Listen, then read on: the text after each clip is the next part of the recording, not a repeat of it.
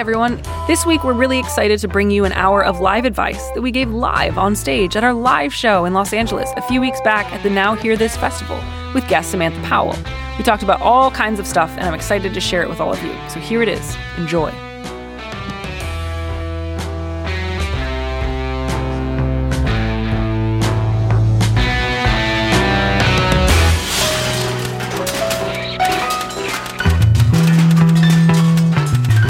Hello, everyone.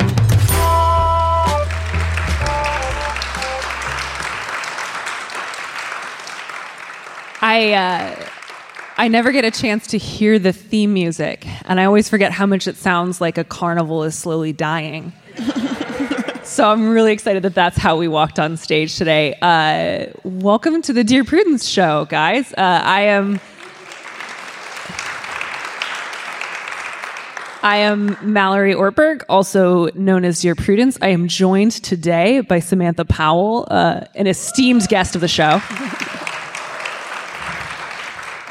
Uh, we're joining you today from the Now Hear This podcast festival in Anaheim, which is the one thing I had to remember to say today for the recording. And now I've said it and I feel good. And I just want to let everyone listening to the show later that we are at like a quarter capacity in this room, which means stuff's going to get real and stuff's going to get in depth and we're just going to get to like bare our souls to each other which i'm actually like pretty jazzed about.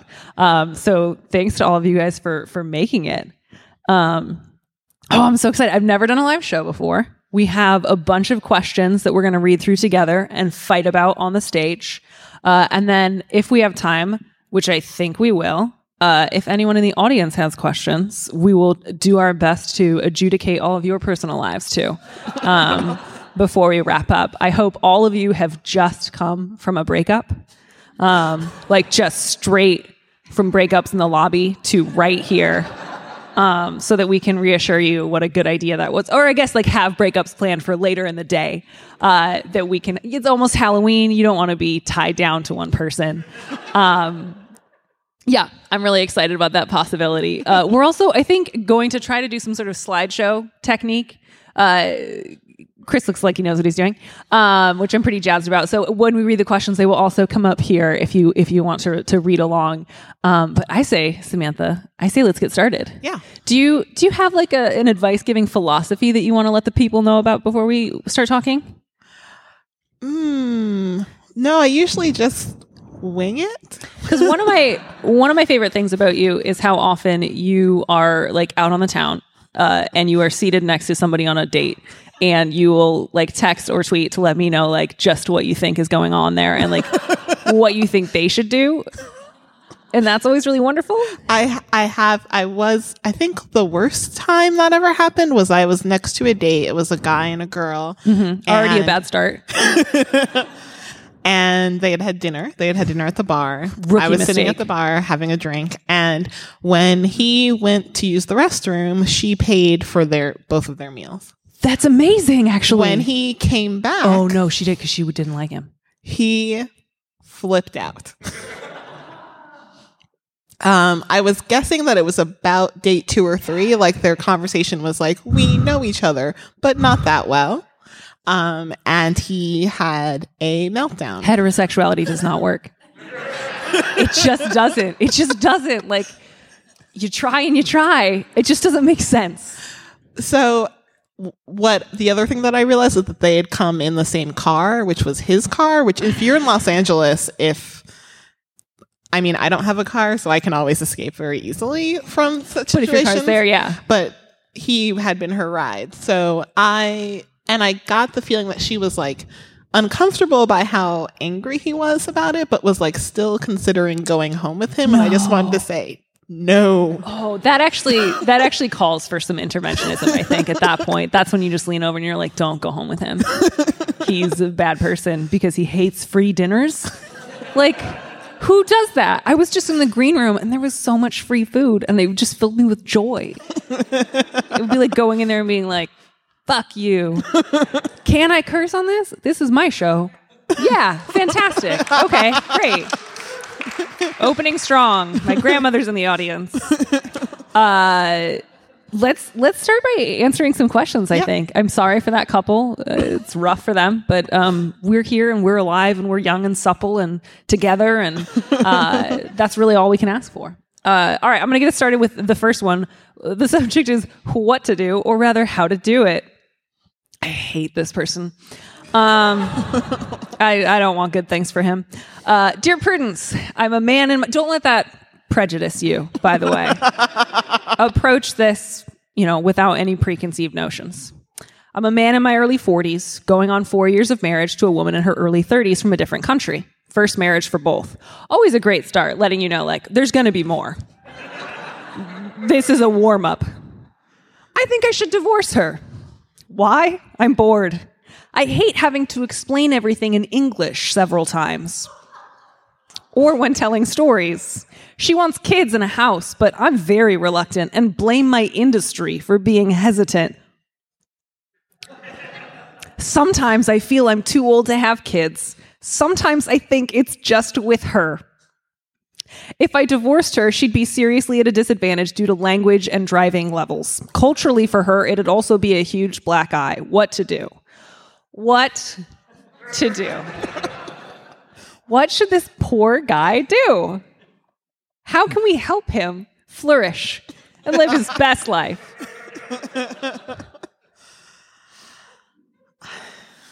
I just I don't I well one I feel like he boredom is a weird word to use about a marriage that's only 4 years old. Also, like, it's not the 30s. No. You didn't have to get married. No. You could have not married her. She wasn't like a pit you didn't see and then stumbled into.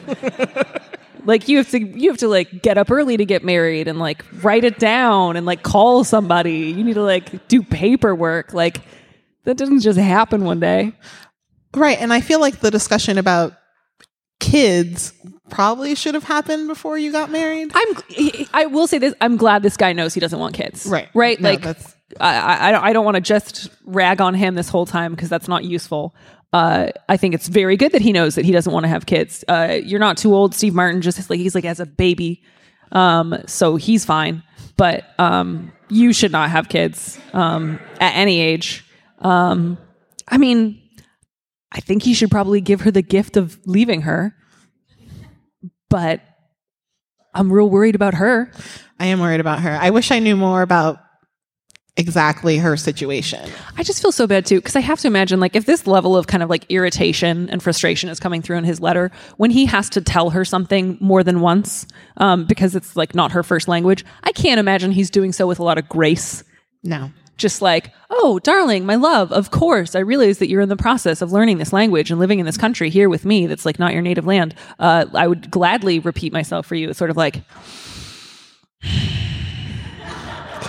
well, like I said, um, yeah. All right. So uh, I'm going to go ahead and give this guy a couple of things to do. Uh, I think you probably should leave her. I think it would be better for her not to be married to you in her life. Um, but I, I would like to encourage you um, to not just like leave her tomorrow because you're bored. Like, you clearly don't love this woman, but like, take your time, you know, give her a heads up offer some spousal support. Um, like encourage her to talk to people who aren't you. God, I hope she has friends that aren't you. Um, yeah, don't have kids with her. Don't don't do that. Don't get a house with her. Don't get a cat with her. Don't buy like a cup of coffee with one of those stamps cards where you get a free coffee at the end. Like don't even give her that much. She should not be bound to you in any way. But I think you owe I think you like it's clear that you feel like you have a responsibility to her. And you do, right? Like if she's not capable of like it, like you say you're worried about her driving level and like her her ability to communicate like if she's not in a place where she can like function without some assistance like find a replacement um whether that's like a friend or like a legal advocate or something like be helpful to her. But yeah get divorced and don't get married again. What's your industry where you this like notorious like house hating industry like oh i wish i could buy a house but i'm a nurse. Like you know how nurses are about houses. What is that? Ugh Anything else? Do you think you think you think you should you think he should try to make it work? Oh, absolutely not. Yeah. But he definitely needs to think about a transitional period and not just divorcing her and cutting her out of his life because she needs some support from him. And I feel like he owes her that much. Yeah, no, especially when he says like culturally would be a big black eye for her, and he's just like bummer. You know, like don't marry someone you're that indifferent to, for whom marrying you was such a huge risk that they were like willing to like take on a lot of stuff that would be really hard for them if things didn't work out. Like, please give like a minute's thought to your next marriage and like don't do it. You know, sometimes it's hard not to get married. I get it. It's tempting. Our culture encourages it, but I just, you know, take a deep breath, count backwards from 10, have a snack instead. Um, uh, you know, when the urge passes, you'll still be there. Um, and then you won't have a, a, wedding on the other side of it. Um, it's like quitting smoking. You just have to like really white knuckle your way through the first week, and then it gets easier. Um, and and it's that way too with um, marriages based on contempt. I think. All right. Uh, oh God, this one's ugh. another great marriage. Uh, Samantha, do you want to read this one? Sure. Okay. Click is the thing. We don't have like a clicker, so I just have to let you know to move. So the subject is powering through it. Um, Dear Prudence, I'm living in my husband's home country with him and our, our children. We moved here three years ago because his mother was very ill and sadly, she's recently passed away. This leaves me in a sticky situation because we only moved here for her and now she is gone. I don't speak the language well at all, don't fit in with the culture, and generally am incredibly isolated. It's not a very friendly pa- place, and most of my interactions with people are either neutral or negative. My husband has agreed, somewhat reluctantly, to try to move back next year, but in the meanwhile, I'm stuck in an apartment I hate, a precarious job, and a culture I don't relate to. I'm trying to hold it together until we leave, but it's hard to fight the constant stream of annoyance and depression. What can I do to get myself in a better mental place so I can power through the next 9 to 12 or more months? That originally, by the way, that or more interstitial bit had like eight ex- uh, question marks when I first got it. So like they're definitely stressed out that this is going to last forever. Um, don't move with someone ever. If you know the, the the one piece of advice I think I can give anyone based on this column is if you are married to someone who wants to move somewhere, let them go, even if it's like down the street, because you will end up writing me and you will be really sad. Um, this is like a weird flip side, right, of the last one, where but I, I found myself having so many questions like all your interactions with people are negative. You've never even like bought gas from someone who was like, have a nice day or whatever. Unless she consider, considers that neutral. I, I consider any interaction where someone does not actively wish me harm to be positive. um, because I think life's really hard, you know, and like, you know, mutual like non-aggression is, I think, a remarkable achievement for human beings. Um, but yeah, all right. So uh, on the plus side, is there a plus side? Someone's dead. That's not a plus side. That's sad. Um, I, I don't know. I feel bad. You've been there three years. You haven't really learned any of the language. You haven't made any friends. Um, and now you're just trying to power through the next 12 months and try to get out of there. So it's a little late to be like, join a book club or talk to someone or w- work. Right. If it's been that long and you hadn't done any of those things beforehand, I don't see. At Oh, they do have a job, but it's precarious. precarious. Yeah. That's probably for the best because you don't want to stick around. Um, yeah, I man, I mean, it's been three years and it's just gonna be another nine months. Uh, just get the hell out of there.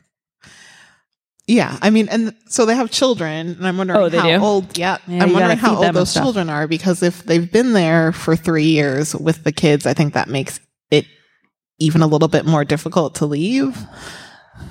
No, I don't believe that. Well, no, not in terms of not in terms of her wanting to leave, but in terms of like we should maybe we should stick around because her husband's. I, I was going to say that my husband has somewhat reluctantly agreed to start. Like, I just, I don't see them just like smoothly moving back. I see them being like, so we're still going to move, right? And it's like, oh, I thought, well, since we were already here, we'd just stay. Um, I don't know. Honestly, if it were me, if I hated it, I've been there three years already. I'd be like, I'm going home. I will find us a house. Uh, I will call you when it is ready, and you can come too. Um, but then there's a real chance they'll just never show up. Right. Go for it. Just move. Yeah, go. Get out of there. You don't like your job. You don't relate to anybody. You think everyone wishes you ill. You're mad all the time. Get out of there. Like she's the woman you moved there is is is is gone. Um, you don't like the apartment. I assume it's haunted. Uh, move. Be like I will. I will volunteer, darling. I will be separate from you for several months at a time, even though it would make me so sad to go move back to whatever country I'm from and look for a house for us. And then they can join you later and you'll be so much nicer to them when they get there because you won't have been mad for the last nine months. Right. People do that. Get out of there. Go. You're not here. I don't know why I'm talking to you like you are. Um, but that's my advice. Anything else? Do you think you think you should try to like stick it out more? You think my advice is bad of just go? I don't. You don't have to be diplomatic. You can fight. I I don't I think they need to like have a concrete plan about leaving. So just bringing it up and then letting her husband be like vaguely answer about maybe we'll leave at some point. right. It's I'm looking at it to try to move back next year. You you need if he if you actually say Like get a "We need ticket. Don't be like, oh, if only like Right. buy a plane ticket. if he you try to make him make a concrete plan and he still pushes back and gives you vague answers, then I think it might be time to just I kind of leaving. I kind of want to swap the couples from the first two letters. Uh, which I don't think would really solve any of their problems, but at least it would make new problems for both of them. which I'd be kind of interested in seeing. I don't know. It's just a thought. I feel like the husband from the first letter wouldn't really like having stepkids. But I also like that I feel like both the people who wrote these letters are pretty like intense personality wise. And I like the idea of both of them just like really going for it, just like bumping foreheads and not backing down. Um, yeah, I don't know. Good luck. Uh, I'm excited for this next one because it's a totally different but similar kind of problem, which is just uh, we eloped and now everyone hates us. Um, which is great because I get a lot of letters from people who are like, "Should I elope?" And I'm always like, "Sounds like a good idea." Um, probably. Uh, and no one has ever like I eloped and it worked out terribly. Um, so so at last we get to see the fallout from these elopements. Uh, dear Prudence, my husband and I got very, married in Las Vegas a month ago. We've been engaged for three years while we tried to finish our educations, and the thought of planning our wedding had me breaking out in hives. Our families are a mess. Holidays are hard enough, but the emotional logistics of trying to please people who I love dearly, but who cannot be in the same room together. My mother does not want to see my stepfather and his new wife, despite the fact that he raised me. My biological father might be sober, but it hurts my parental grandparents to mention that fact, and my husband barely speaks to anyone in his family. That's a mess. Uh, we felt the romance and necessity of an elopement would solve all our problems, but instead it earned the collective ire of everyone we're related to. I can't have a phone call with my mother with, about her crying about without her crying about missing her only daughter's wedding. My grandparents and aunts and uncles have all called to tell me how disappointed they are. And my biological father sent me an email about how he wanted to walk me down the aisle. The man missed my high school and college graduations. That's beautiful. My husband is getting the same feedback from his family, except on a different coast. Our friends support us, but I'm tired of trying to justify not spending thousands of dollars we don't have for people who can't even pretend to be civil to each other for a weekend barbecue. How should we handle this other than the silent treatment? Do I confront my family with the truth? Wait, what truth? I feel it would be throwing. Is there more truth? Uh, I feel it would be throwing gas on the fire, but I'm getting tired of getting scolded for getting married. I love I love the little detail of like I feel like I know exactly how involved a father she had that he emailed her. Emailed her. Like, not even a phone call. He's like, "Ugh, I was really gonna do it. It's like it's like when you know that the dishwasher is clean, but you don't empty it, and then you go to work, and then you get home, and it's been unloaded, and you're like, oh, I was gonna unload the dishwasher. And you were never going to unload the dishwasher. That was pure performance. But uh, you really need to make sure that like whoever's in your family gives you at least partial credit for thinking about unloading the dishwasher. Right. Yeah, he was never going to walk you down the aisle. No. He was going to have a thing that day. Absolutely. I think that so it's really interesting that she said confront my family with the truth. So like they're a monolith. And so I think she has to like separate people and decide who's which relationship is like worth preserve like worth preserving or making peace with that person about Maybe not this. start with dad as dad's email. I feel like biological dad silent treatment. definitely. But her mother, who she seems to speak to on a regular basis, Right. She might have to actually because it's. I feel like that's the kind of thing. If she cries about it every time you talk to her, that she's going to bring up forever. So either you discuss it with her and hope that you get to are I mean, I guess it, that might not stop her from crying about it all of the time, but I feel like at least it's out there. I just also feel like that's not a good strategy. Like, I'm sure she feels sad enough to cry, but like, if your strategy is, I want to remind you of how upsetting it is to spend time with me, don't you regret not having a wedding that I got to go to? It's just like, uh, it's an, it, you know, you're shooting yourself in the foot here. Like, you're reminding her why you're such a fucking burden. Right. Um, that was that was too far. I, I lost the room. I lost the room with fucking burden, uh, which is fair. I hear it. I hear it now in my own voice. Uh, I feel like lately I've been giving a lot of people advice that's just boiled down to like, who cares? They're just your family, um, and I don't I don't want to do that all the time. So I'm going to try to go with let's say they don't sound like monsters. They sound like difficult people, certainly. They're not like abusive. They're not always like criticizing you. They're just complicated people. So I assume that their like real sadness is genuine and, and has to do with like wishing that they could have celebrated your wedding with you and not just that they love making your life miserable. So making that assumption, I like your idea of talking to people separately. Um, and I think maybe to have a conversation where you acknowledge, like, I really understand that you're sad and that you missed out on this. And I want you to know it's not that I don't care about you. It's not that we were being really thoughtless. Um, but like the idea of planning a wedding was so stressful and exhausting to us. This meant a lot to us. We're really happy. I would love for you to be able to celebrate that with me. Like, if, if you want to have like a party at the house with like 20 people, I would love to do that. And if the response to that is like, no, it's not good enough, then I think you can draw a line and say like, okay, well, it happened. And I, you know, you're going to need to acknowledge this. And like, I'm not going to apologize to you again for getting married um, and not throwing like a $20,000 party. Um, but I love you a lot and you have the opportunity to celebrate with me now if you want to. Right. Um, and yeah, as for your dad, I think you can just go with, oh, sorry, like I was going to ask you at my college graduation, but you weren't there. So Just send back a text message that's the upside down smiley face. new phone, who is this? or just, or just like, if you really want to go for it, which like, why not? Why wouldn't you? Um, you could always just be like, oh, dad, you know, even if we were going to have a formal wedding, I was never going to ask you to walk me down the aisle. Uh, but thanks for your concern. Your disappointment is noted. Yeah, I'm not too worried about that guy. Yeah, no. He's not really a part of your life, and that's just a lousy thing. Emailing someone, I wanted to walk you down the aisle. Well, I wanted to be an astronaut, you know? Some things we should just keep to ourselves. This guy. Yeah. Um, yeah, that would make me want to elope more. That would make me want to like elope a baby. Do you know what I mean? Do you know, like, does that make sense? Is that scamming? Like, if you could elope a baby, I would want to do that in retaliation to these people, um, which is why uh, I, I don't make a very good advice columnist sometimes because I always identify with the person who's in trouble. Uh, and my response, like, initially is always just like, make it worse. Just remind them why they should never have an expectation of you ever and um, push them away. You're supposed to read one now, right? Yep. Yeah. Also, congratulations on eloping. It sounds like you guys had a really nice wedding. Yeah. You seem happy with your choice. Good for you. Okay. Subject No interest in sex.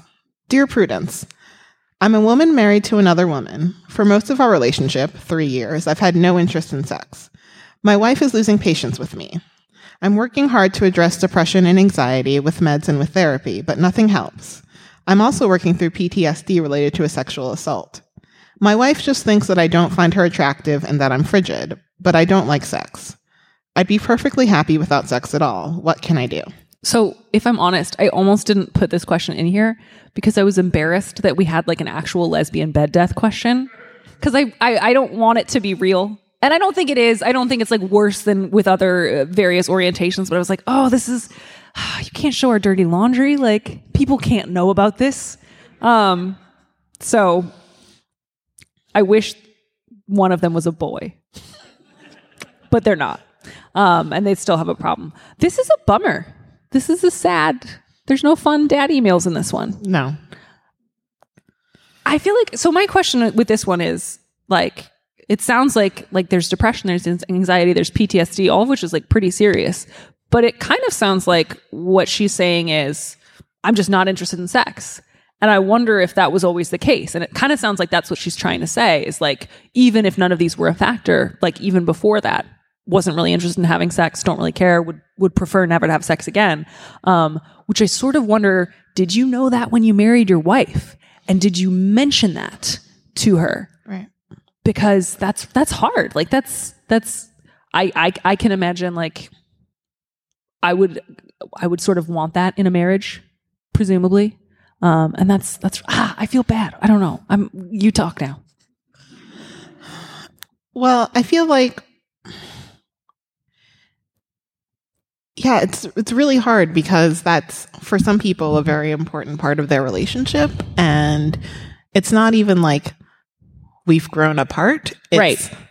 I have no interest in this at all possibly. Yeah. and there's no way to fix that.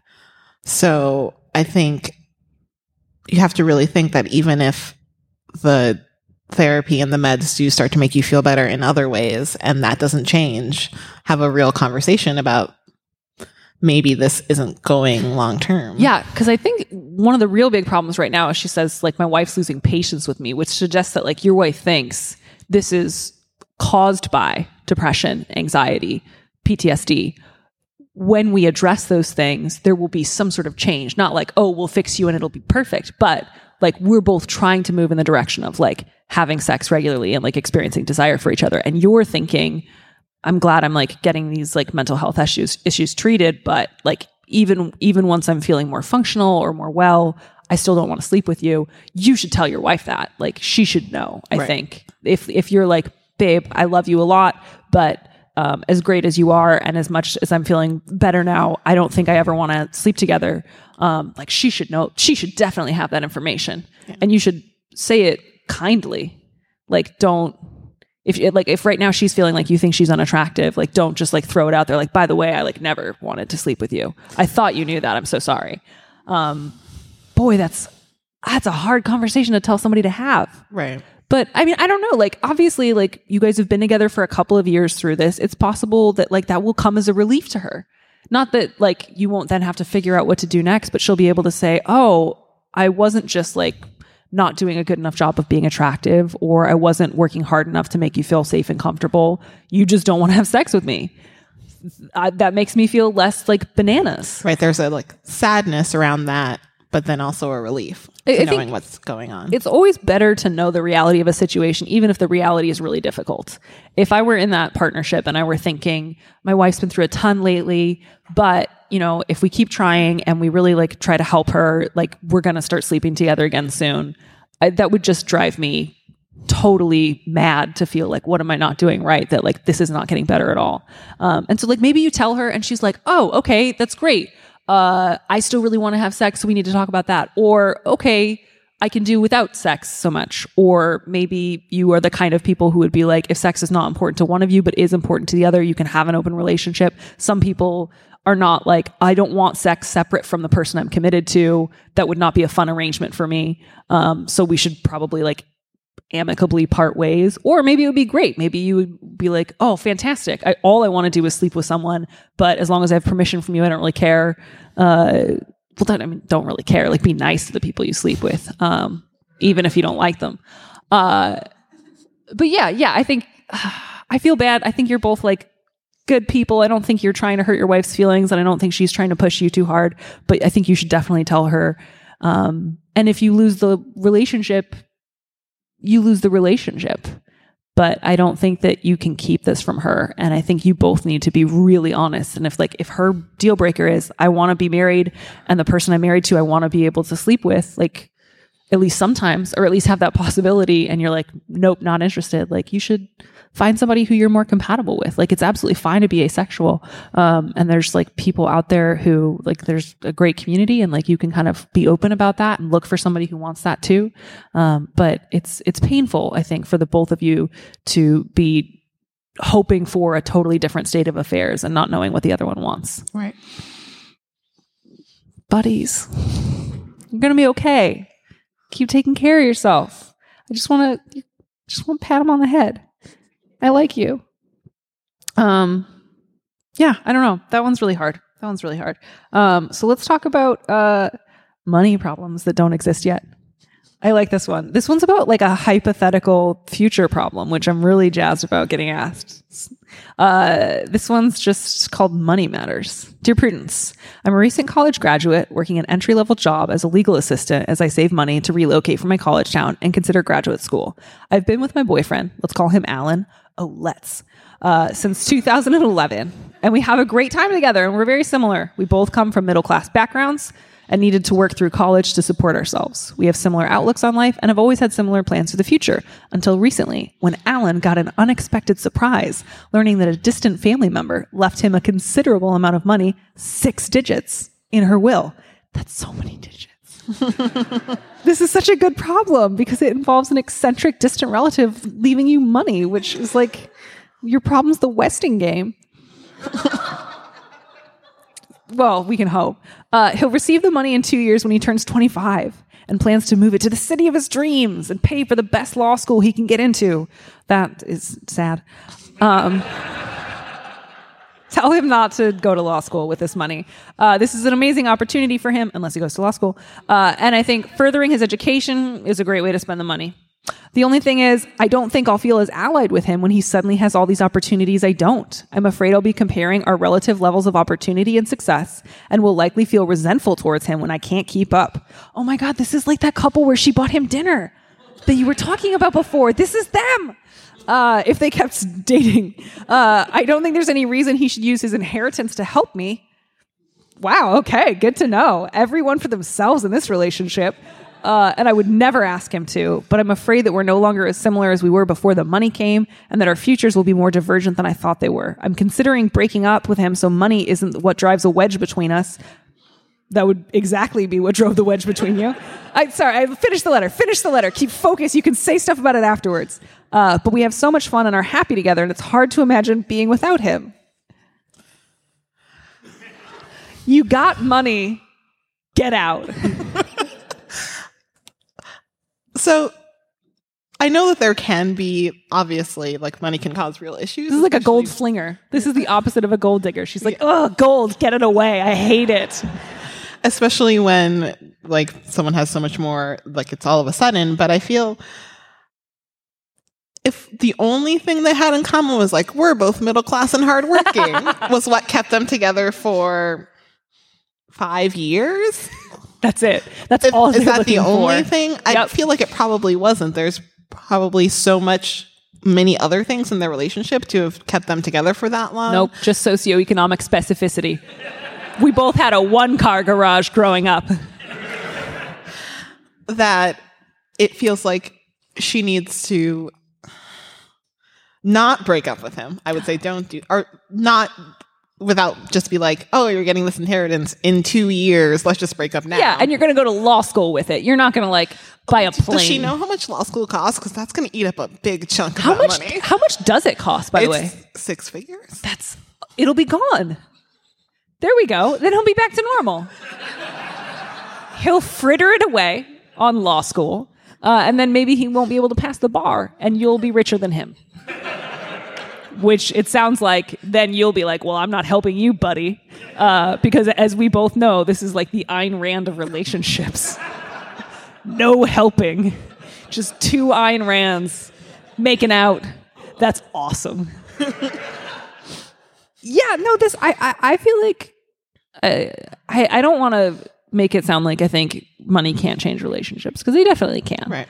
Um, and I also wouldn't want to encourage someone to just like assume if you're dating someone and they get money, it's yours. That's that's not the vibe I want to go for on the Dear Prudence show. But it's kind of I don't think you need to think of a relationship as, especially when you guys have been together for a while and you're so compatible and happy together. You don't need to think of it in terms of like, we never help each other. What's yours is yours. What's mine is mine. We would never make joint decisions. We would never share or consider sharing part of what we received from someone else. I've smacked myself in the face with my own microphone. Um, yeah, like you actually could talk about these things together. And maybe if someday you wanted to like be partnered in a more long-term sense, you would sometimes talk about the idea of like money being a shared resource and obligation, not just like draw the line down the middle. This is mine, that's yours. I get the feeling that she hasn't talked to him about this at all. Yeah. And it's kind of just let the fact that it's happening cause her to like dream out all of these scenarios. That, Yeah, like he's going to show up in the Monopoly car tomorrow and just be like, I no longer need you. And I think so that's she's like sat with it for so long that she's like starting to think of all these ways that things not, might not work for them. And so I would say, firstly, to talk to him about it Yeah. and especially like talk maybe not say i have maybe not start with like i have anxiety about this maybe Oh, we I think break up. start. I think Start well, that? maybe not start with. I think we should break up. I would, I would table that. Um, but I think some of the most important conversations I've ever had in relationships have been ones that start with like, "Here's exactly what I'm afraid is going to happen." Not because I'm trying to like scare them into not doing something, but just because it's like this is the one thing I'm really afraid of, and I know if I don't name what it is, uh, uh, I'm gonna like act as if it's always on the horizon and act like there's always a threat in my peripheral vision that I can't quite see. And like in so doing will probably make it happen. Do you know what I mean? Like Right. if you don't say, Hey, I'm really scared this money's going to change our relationship.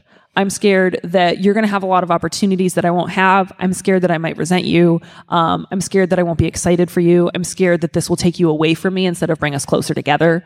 And I don't want that to happen. I would, I would, I would presumably like would like to be with you, even if none of your relatives left you money. Um, and like I would like to be with you when good things happen and when bad things happen. Um, and so I would like to talk about like what do you, what do you envision for this? Like, are you, are you worried about this too? And if he's like, yeah, I was worried, but I'm just going to like build a gold door that you can't get through. And like that would, you know, that would be helpful information. If he seems like he's going to be a real jerk about it, then like that's helpful. But Right. I imagine he would probably say, based on your letter, he would probably say something like, no, I really love you, even though I'm going to have some more money in two years. I plan on loving you still, uh, even with an extra comma in my bank account. Like, so thanks for bringing, you know what I mean? Like, I think he'll probably respond pretty well. yeah Yeah. Like give him a chance to be good to you, I guess. Um, cause it doesn't sound like he has a habit of like freaking out if you try to buy dinner or saying things like, you know what I mean? Like if you've been together for like five years and he's still doing the like, well, uh, I only had uh, three quarters of a glass of wine at dinner and you had one and a half. So like actually you owe two dollars more. Like he's not like nickel and diming you on a daily basis. I think maybe you can look at this as an opportunity to get closer and for him to like go to law school debt free, which is great. Um, and to talk about like how would you guys want to handle stuff like debt together? How would you guys want to handle stuff like windfalls together? And not say like, can you give me half? But like, does he think of you as a partner in terms of like how he makes his decisions, or does he see you as like a cocoon that he had for the poor phase of his life? Uh, and now that he is stepping up a rung on the socioeconomic ladder, he will shed you um, and find a more beautiful pupa with which to you know, jam his cloaca into. oh, I got, th- I, I'm so sorry. I almost said it. And then I thought, I can't. And then I said it. And then I thought, why did I say it? And I don't even think bugs have cloacas. I think that's chickens. But, anyways, in this mental image, he's part chicken, part bug climbing out of his bug cocoon and turning into a chicken. Um, I'm really sorry I said any of those things, but yeah, I don't know. I don't think he's going to be a jerk about it, and I don't. I definitely don't think you should preemptively break up with him. Like, no wait until he gives you a really good reason, then break up with him. And I'm sorry again for that image. Did I read that one? you read that one. Yeah, good for me. You read the next one. So the subject is Thank you so much. Dear Prudence, my father and his wife have developed a disturbing habit of criticizing the gifts they receive directly to the giver. This year's thank you call from them just involved being berated about getting my stepmother's sweater size wrong. She is quite tall, so I opted for a large. I received a long lecture from her about how slender and narrow she is and that and that most of her shirts are an extra small. My father then told me that my stepmother said the handmade glider I sent him must have been a gag gift. My father is both a plane and toy plane enthusiast, and I do not give I do not give gag gifts. The call was conclu- concluded by my father informing me that while the high-end calendar I bought for my stepmother was beautiful, that it will not fit in her calendar frame. What's a calendar frame? Is my question. okay, sorry. Their behavior both confounds and offends me because one, my father taught me as a child that the recipient should be nothing but grateful when acknowledging the gift, and two, my gifts are both thought out and personal. Should I try to discuss this with my father? Or just stick to gift cards going forward. For the record, I keep my cool in these situations, and in this latest round responded that I'd mail the gift receipt for this letter, that perhaps the calendar could be hung in another room, and that no, the, gli- the glider was not a gag. um, can I? My first question is: Is this like a conference call where they're all three of them on it talking about her gifts? This definitely sounds like the kind of family that has conference calls. Like this is one of the most formally written letters I've ever gotten, and just yeah, they. I, I think they have like formally scheduled conference calls. I think this is the family of Thurston Howell the third. I'm also picturing the stepmother as like an actual stick bug. Because she's like, I am slender and narrow, both. Like, how dare you? I am the narrowest woman alive. I'm a line in math, you know? Because it's it's only in two dimensions. Uh, no, this was amazing. I, I, by the way, I don't know what your family is like. I come from a family where, like, every time we give someone a gift, it is always prefaced by, like, and there's the gift receipt, so you can return it if you don't want it. And everyone's very like, oh, thank you, this is lovely. And if we want to return it, we like do so quietly later on our own time, um, because we're nice people. Right. Like, I worked in retail for four and a half years at a clothing store, and during the holiday season, I was like, do you want to get a gift receipt? And always like very nice when people brought things back in. Like maybe they were like, I don't want them to know that I returned it. Can you just put it on a gift card or whatever? That is fine. Have you ever told someone that you like didn't like the present they got you? No. I think I would rather die. Do you know what I mean? Like the like that is so like uh, nuclear level rude to call someone and be like, you know, the gift you got me, didn't like it, didn't Well- fit in my frame. It's not even the simple, like, I didn't like this. It's the nitpicking that really got me on this. Like, Yeah. exactly what was wrong with the gift. Like this glider glided insufficiently. You know, it didn't glide far enough. Who is a calendar frame? Who are these people? These people are jerks. I mean, I don't think they deserve any better than a gift card. A gift card can be a great gift. Yeah, no, this is by the way, this is like an incredibly reason like they, they already supplied their own answer in this letter, which I actually really appreciate. Uh, and I wish more letter writers would do. Like, here's a really reasonable response I think I should have. Yeah, absolutely. Like Target gift cards going forward, $25, the most impersonal amount. Uh or or like just like just mess with them and get them like 1875 that's like that's how much you deserve. 1875 dollars worth of merchandise from target. Um yeah wow. No they're rude as hell. Part of me wants you to buy her extra large sweaters for the rest of her life. Like oh i keep writing it down but it's like ah is is is extra small spelled with an l or an x and an s? I i'm sorry linda. I forgot. Um yeah, I, I just yeah no, give them gift cards forever, forever and ever. Get them in really petty amounts, like three ninety seven. Um, and just if they ever complain, just say I'm really sorry to hear that in the blandest tone. I, I, I often encourage people to use really bland tones when someone's behaving horribly because I like if someone's trying to scrabble on you, like they're trying to climb you for like a big emotional reaction, give them no footholds. Just like, wow, that sounds really difficult. I'm really sorry. That must have been really hard for you with your calendar frame. Where'd you get your calendar frame? Like, also, you probably have a calendar on your phone. It's 2016. Don't need a calendar on your wall, much less one you frame. Nor, much less one in every room. You could hang it in another room. It's going to be the same day when you walk into the living room. Yeah. Um, mail the gift receipt or don't mail the gift receipt and say that you mailed the gift receipt and then send her like a fake tracking number so that she goes to the post because this is a woman who would go to the post office to yell at someone like this is like hands down she she bothers the people who work at the post office. I wouldn't want to do that to the postal workers. Oh though. no, that's a good point. That they're just doing their jobs. Fair enough. But I love the idea of being like, yeah, it's like XY95 T260. And then when she goes there, they're just like, we don't even use that alphanumerical code. Like that's not even our system. And she's just like, well, this is what she gave me. Yeah, no, gift cards forever. Uh, never give them anything thoughtful ever again in your life, and give them a fake tracking number. just once, just once. All right, all right. Oh, I just what is ever get it together. Uh, engagement ring temper tantrum.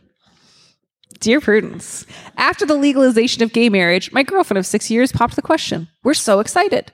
My engagement ring belonged to my fiance's grandmother who passed away many years ago. I was touched to receive a family heirloom, and everyone in the family is thrilled for us, except my fiance's aunt, that is. She is so upset that I have the ring that she threw a temper tantrum at a recent holiday gathering. She pouted, sulked, and refused to eat the elaborate meal that my fiance had made. She refused to eat. She's on a hunger strike.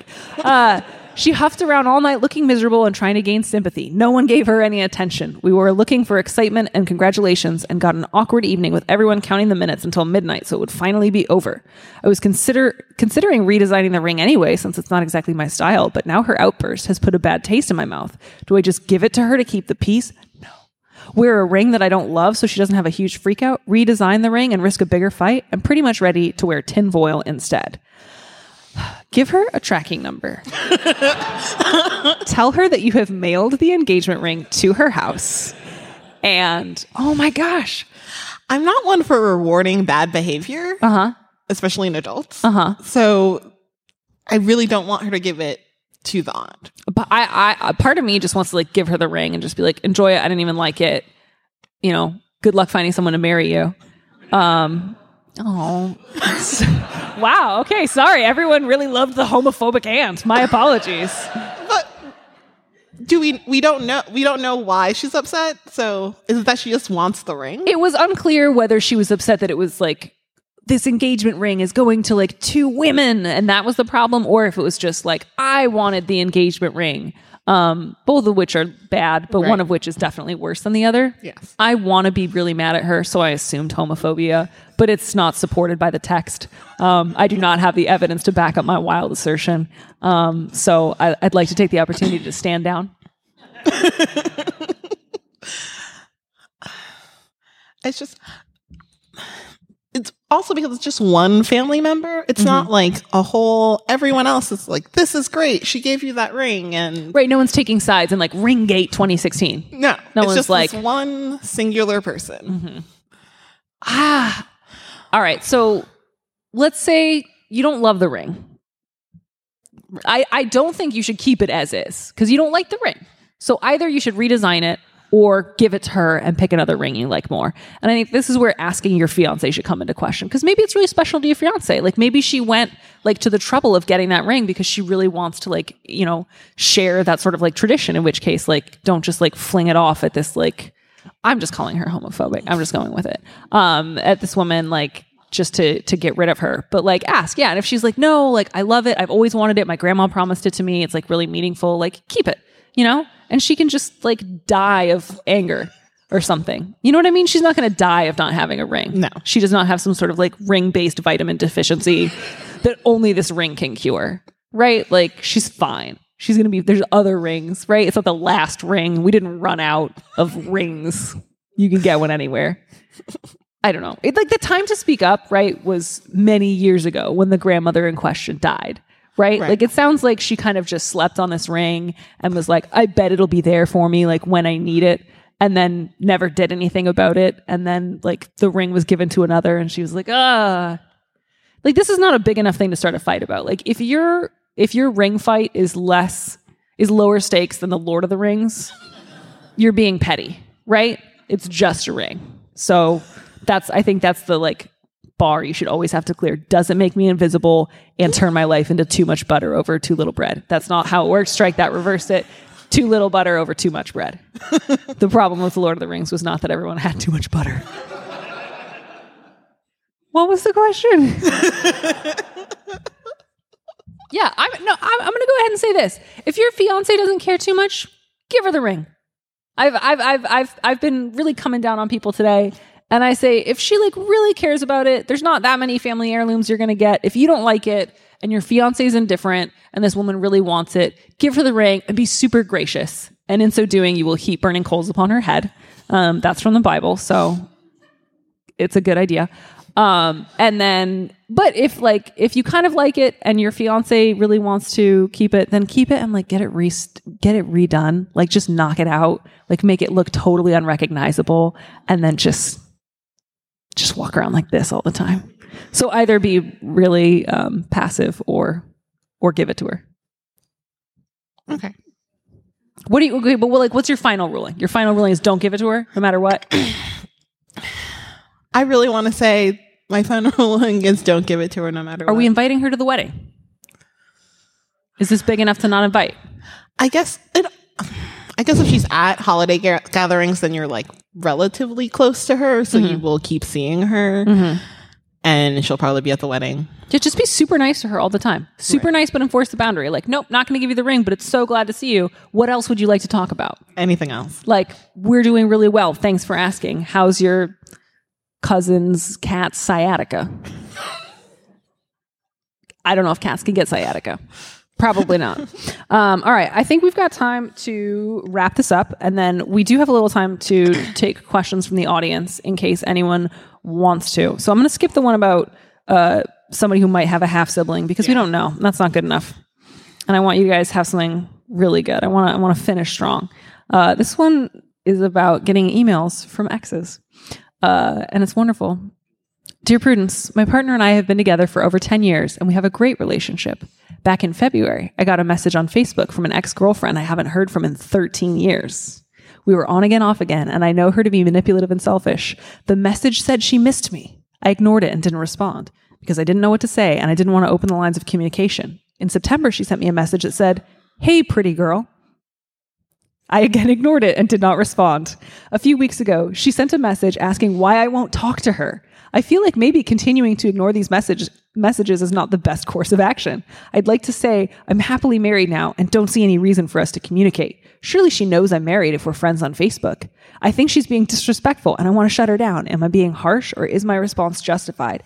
This made my skin crawl because if I send someone a text and they don't write back within five minutes, I assume it's because they hate me and I would never send a second. So the idea of sending multiple texts to an ex and getting nothing and then thinking like, you know what, I should call her pretty. That'll do it. I just like I would rather be skinned alive.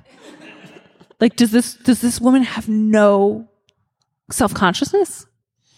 Apparently not. Have you have you ever repeatedly texted an ex despite not hearing back? No. Have you ever gotten repeated texts from an ex and not responded? No. Well, that's not helpful. I, yeah, no, I, I just like, I can count on one hand the number. Like, if I text someone and then I see the ellipses and then the ellipses go away, I want to run to the moon. like, I just think they almost liked me enough to write a sentence and then they stopped and they realized, nope, I can't get there. I don't. Um, and then they gave up. So this is, I just am amazed that this kind of person has that kind of confidence. Uh, yeah, go ahead and tell her you're married. You don't want to talk. Also, defriend her on Facebook. Why are you friends with her? Why? Uh, that was interesting because it's like I know her to be manipulative. I, I, it sounds like this person might be a little bit older and has like just a different way of using Facebook, which Right. is sort of like, oh, I'll accept a friend request, but I don't really plan on interacting with you. Um, but yeah, unfriend her. You don't like her. She's mean, except when she calls you pretty, um, which you already have someone who does that probably. I would say unfriend and block. Nice. Yeah, you don't even have to send a message back. Like that'll send a message. See what I did there? Send a message. Yeah, just block block her. You don't have to cuz the next one's going to be like, "Oh, you're too good to talk to me now." Is that it? Like that's how they always progress, right? Right. It's always like, "How's it going? What's going on? Thinking about you. You're attractive. Oh, you're too good for me. Fuck you." Um, that is the the flow of that kind of one-sided conversation. Definitely. Yeah, uh, in general, if you text someone and they never respond, and then you call them pretty and they never respond, you gave it all you could. You fought the good fight. You tried. It did not work. There's not a magical phrase. You know, it's like It's like when your dog thinks it's found like a spot by a fence that it's going to dig through, but your dog is like an old King Charles Spaniel and he's not going to get through it. And you just find him out there always doing this and he's basically just denting grass. And you're just like, I wish you freedom from this journey that you think you're on. And I'm going to like remove you from this situation because it's not going anywhere. Don't send texts into the void. Uh, at most, I think you can do three, three texts with no response or messages or whatever. Beyond that, you have to give up. That's my official ruling at all times. Uh, I think they mentioned that on Master of None in one episode. It's, They I think, the really general good. rule. Yes, I feel like Aziz Ansari also has like an obsession with like texting and letting someone know that you don't want to talk to them ever again. And I wish more people would like assign their like full force of their feelings to figuring out like the exact amount. Don't do it. Don't do it. And if you call someone pretty and you never hear from them again, throw away your phone. Just like get rid of it. You're done. Um, this is perfect. We did it. We we fixed everyone's problems. uh, we do have a couple of minutes. So if anyone in the audience has a question that they would like to be answered in real time, I promise we will be much nicer than we were to the first person who wrote in. Uh, and like you have the opportunity to do so now. But if not, you don't have to. No one's required. yes. Hi. Hi. So my question is, I have a friend who is with a boyfriend who's not good for her. Neither of them are bad people, but it's it's not a good match, to put it nicely. And she keeps asking me, he did this terrible thing, what should I do? What should I do? What should I do? At what point do I say, you need to break up, and unless you're calling me to tell me that you've broken up, I kind of don't want to hear any more about it. Ooh, How long have they been dating? A year and a half. year and a half oh boy yeah i think there's a statute of limitations on because it sounds like it's not just like occasionally they have like a disagreement and she's checking in it's like constantly on the verge of breaking up Three or four times a week.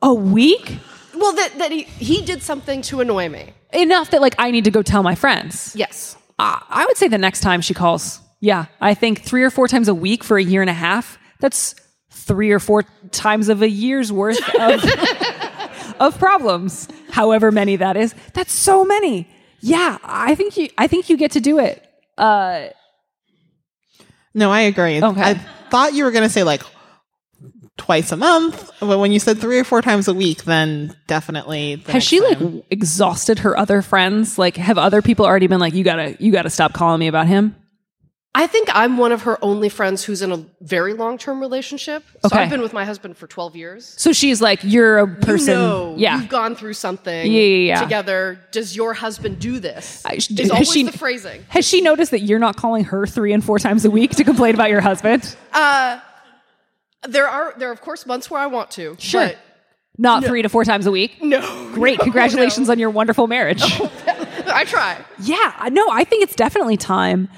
I I feel like there's kind of two techniques you could do, kind of depending on how she handles Yeah. like feedback, criticism in general. She's like highly sensitive. I'm going to suggest the more opaque one first, um, which is sort of like, um, uh, that sounds really hard. I wish you the best of luck, and like in kind of a way that's like not oh god tell me more give me more details and like if she kind of keeps insisting you can kind of say like hey i really hope that you're able to work this out i don't have any advice for you so let's talk about something else um, if you think she can handle a little bit more or if you're just like ready to like cuss her out um, and you need to say something before you get to that point then i would say go with hey i've noticed that you call me often about issues that you have with stalin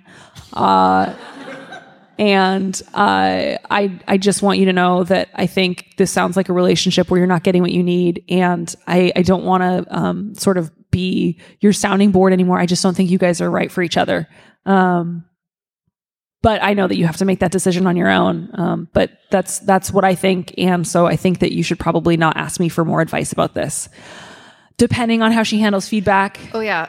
Gentle Since I or- get advice in real time. I Yeah. give you my answer in real time. I'm doing the second one. Okay. Yeah. Yeah. Yeah. I mean, and, and I think you can say to someone, not like, I think he's like the worst person in the world and you should like kick him in the face. Um, but just like, it sounds like, you know, you call me every week, multiple times, pretty upset. And that's just not what I want for you in a relationship. It's boring. Yeah. To me. Yeah. And like, just like, I want you to be with someone who like only bothers you that much once a month or less. Like, I think that that would be a better, you know what I mean? Like, that's the rate of irritation I, I wish for you. And I just don't think that like I don't recognize this in my own relationship and I don't think we're like so perfectly matched that we're just this magical aberration. I genuinely think like you could find someone who's better suited for you. But yeah, it's time. Do it. I'm going to. Will you write me back and let me know how it goes? Yes. Yes, thank you. Good luck. Awesome.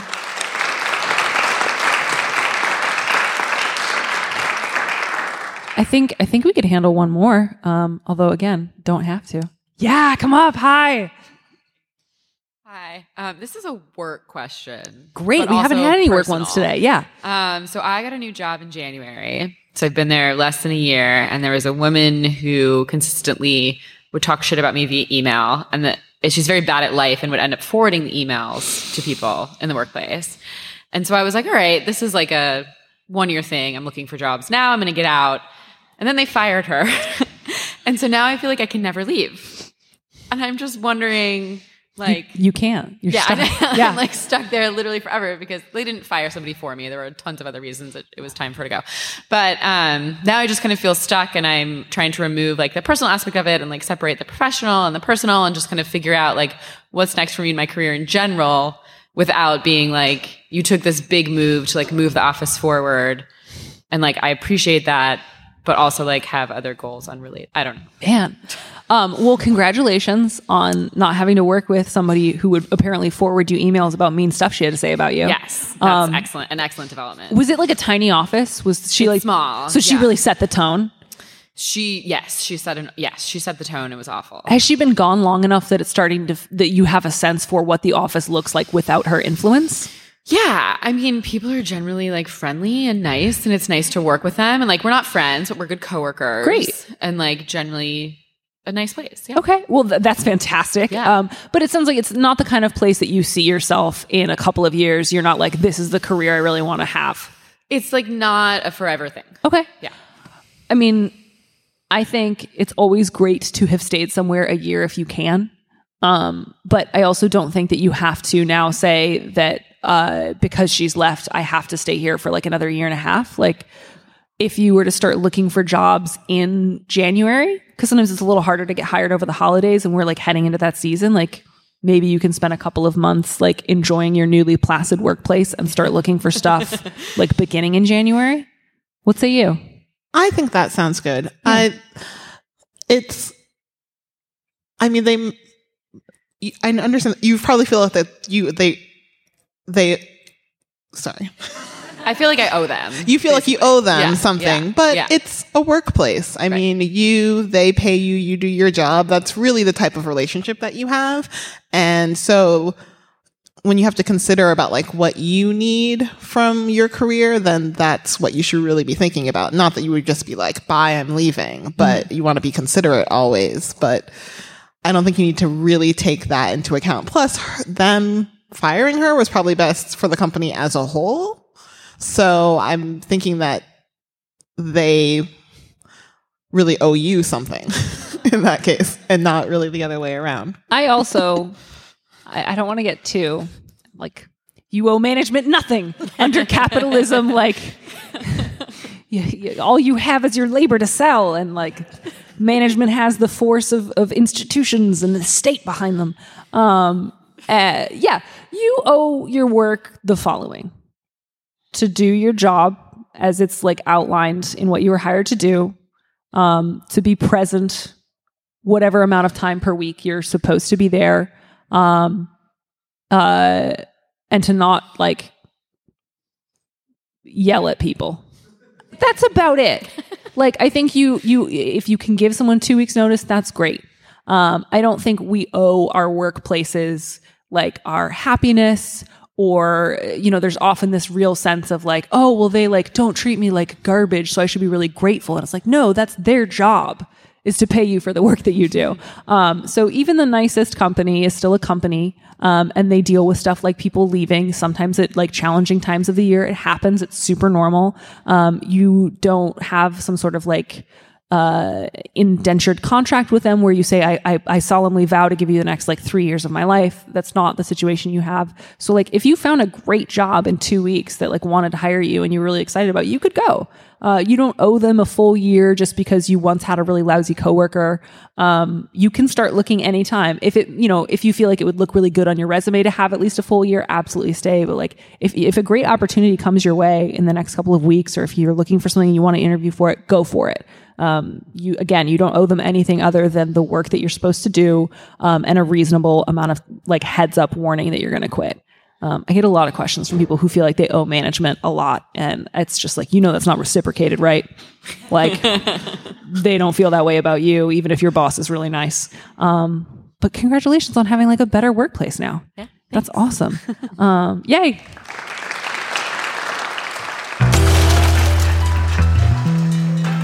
That was our live show.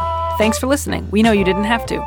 Chris Berube recorded us live on stage. Thanks also to Faith Smith, who runs Slate live shows, and everyone at the Now Hear This festival for such a great time.